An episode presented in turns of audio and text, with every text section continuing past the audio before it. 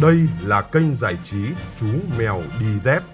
Bạn đang nghe chương trình đọc truyện cổ tích dành cho các bé.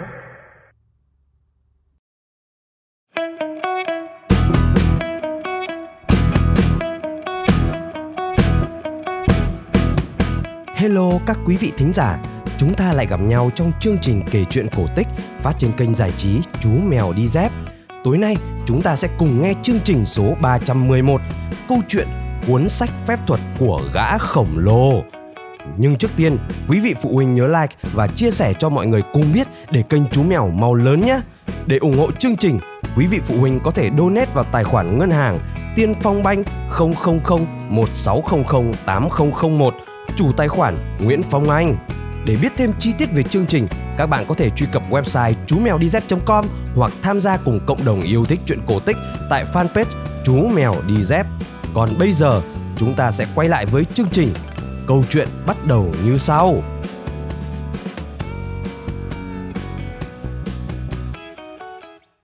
Chuyện kể rằng đã lâu lắm rồi, trong rừng sâu có một người khổng lồ tóc hung, dữ tợn sống ở đó.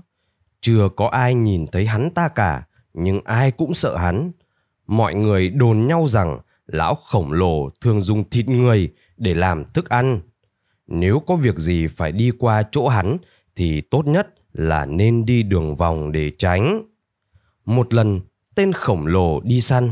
Đi rất lâu rồi mà hắn vẫn chưa tìm thấy một con thú rừng nào. Bỗng nhiên, hắn nhìn thấy hai đứa trẻ, một cô bé và một cậu bé. Hai anh em đi hái nấm và mải mê đến nỗi đã lạc đường nên đến tận khu rừng sâu này. Tên khổng lồ liền bắt hai đứa trẻ và mang chúng về nhà. Không có giọt nước mắt hay những lời van xin nào có thể làm rung động trái tim độc ác của hắn. Tên khổng lồ thốt lên đầy vẻ hài lòng. Hôm nay ta đi săn thật may mắn. Hắn ta nhốt hai đứa trẻ vào trong nhà và nói Ta thích sự gọn gàng, hãy dọn dẹp lò sưởi, đánh sạch nồi son và giặt khăn trải giường. Nếu làm tốt tất cả những việc đó, chúng mày sẽ được ăn bao nhiêu tùy ý, nhưng không được chạy trốn. Hắn giơ những ngón tay to tướng lên, đe dọa lũ trẻ. Nếu như làm việc tôi hay dám nghĩ đến việc chạy trốn, ta sẽ ăn thịt các người. Còn bây giờ, hãy đi ngủ đi. Tên khổng lồ nằm xuống giường ngủ và ngáy như sấm. Còn lũ trẻ thì cả đêm không thể nhắm được mắt. Ngay khi trời vừa sáng, tên khổng lồ đã gọi to. Đã đến giờ làm việc rồi. Hai đứa trẻ quá sợ hãi nên phải cắm cúi làm việc cật lực, lau chùi dọn dẹp và giặt rũ. Người khổng lồ nhốt hai anh em trong căn nhà kiên cố và vững chắc của hắn rồi bỏ vào rừng săn thú.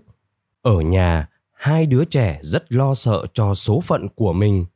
Nhưng chúng luôn suy nghĩ làm thế nào để tìm cách đánh lừa tên khổng lồ độc ác này. Chúng luôn nghĩ đến cha mẹ và gia đình. Một buổi tối, người anh nói thầm vào tai em gái.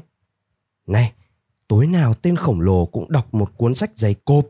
Sau đó hắn cất nó lên kệ cao. Đêm đến, khi nào hắn ngủ say, anh sẽ tìm hiểu xem trong cuốn sách có điều gì bí mật. Cô bé hoảng sợ. Em lo cho anh lắm, nếu tên khổng lồ tỉnh giấc, hắn sẽ phạt anh mất. Cậu bé an ủi em gái và đợi đến nửa đêm, cậu ta trèo lên kệ cao tới chỗ quyển sách. Đó là một quyển sách rất to, bên ngoài có đề dòng chữ Bí mật về phép màu nhiệm. Đêm đó, cậu bé say sưa đọc cuốn sách và học theo những phép thần được ghi trong đó. Mặt trời ló dạng, gà gáy sáng, gã khổng lồ vươn vai thức dậy. Nhanh như cắt, cậu bé lén trèo xuống, lẩn vào bếp. Cậu nói với em gái, anh sẽ cố gắng học thật nhiều phép màu, anh em mình sẽ thoát được khỏi đây. Nhiều đêm trôi qua, người anh say mê luyện tập những phép thuật trong cuốn sách, nhưng chú biết tên khổng lồ là một tay cao thủ về sử dụng bùa chú. Chú phải học chăm chỉ hơn nữa, may ra mới có cơ hội thoát khỏi nơi này. Việc học đang tiến hành suôn sẻ thì tự nhiên năm đó động rừng. Không biết vì lý do gì mà muông thú trong rừng bỏ đi nơi khác hết. Tên khổng lồ càng ngày càng săn được ít thú. Hai anh em biết rằng cái ngày mà tên khổng lồ không còn săn được con thú nào cũng là lúc hắn sẽ ăn thịt hai anh em. Biết vậy, cậu bé càng chăm chỉ rèn luyện. Mỗi khi tên khổng lồ ra ngoài, cậu lại bí mật tập luyện phép thuật. Mọi việc trong nhà đành giao cho em gái gánh vác. Cô bé tội nghiệp cắn răng, nai lưng ra làm việc thay anh.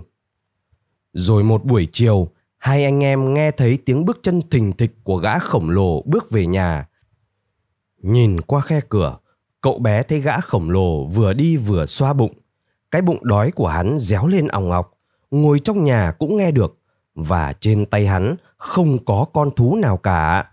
Như vậy, hắn đã không săn được gì, và chắc chắn đêm nay hắn sẽ ăn thịt một trong hai anh em. Thế là người anh liền hóa phép biến hai anh em thành kiến, bò qua khe hở trên tường, chui ra khỏi căn nhà rồi chạy vào rừng. Chúng chạy rất lâu trong cánh rừng rậm rạp. Cô em gái phải làm việc vất vả, lại phải ăn đói uống khát, nên kiệt sức gục xuống bên một gốc cây to.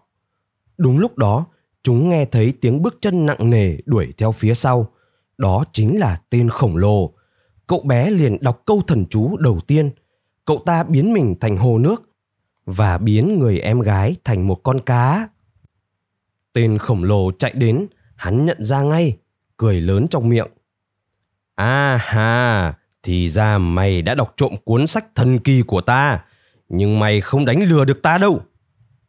Hắn ta với lấy một cành cây và biến nó thành cái cần câu. Nhưng ngay lập tức, cậu bé lại biến thành cái bếp lò, còn em gái thì biến thành cái bánh mì. Tên khổng lồ càng thêm tức giận, hắn ta nhổ rất nhiều sợi tóc trên đầu và biến chúng thành những cành củi khô. Hắn nói, ta sẽ đốt mày lên và nướng cháy cái bánh mì này. Nhưng hắn chưa kịp nhét củi vào lò thì cậu bé đã lăn mình một cái, biến mình và em gái thành hai hạt ngũ cốc lẩn vào trong đám cỏ. Tên khổng lồ quát to.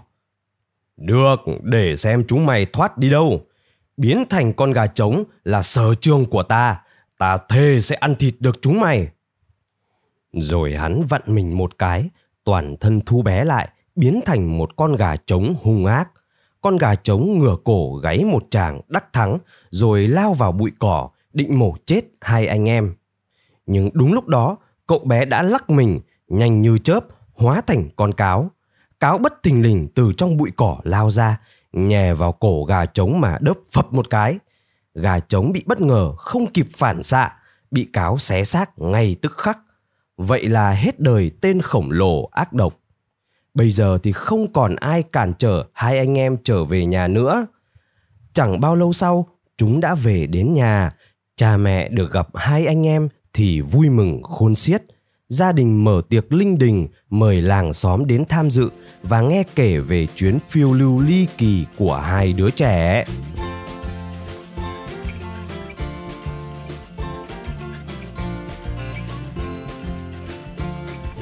Các bạn vừa nghe xong câu chuyện cổ tích có tựa đề Cuốn sách phép thuật của gã khổng lồ.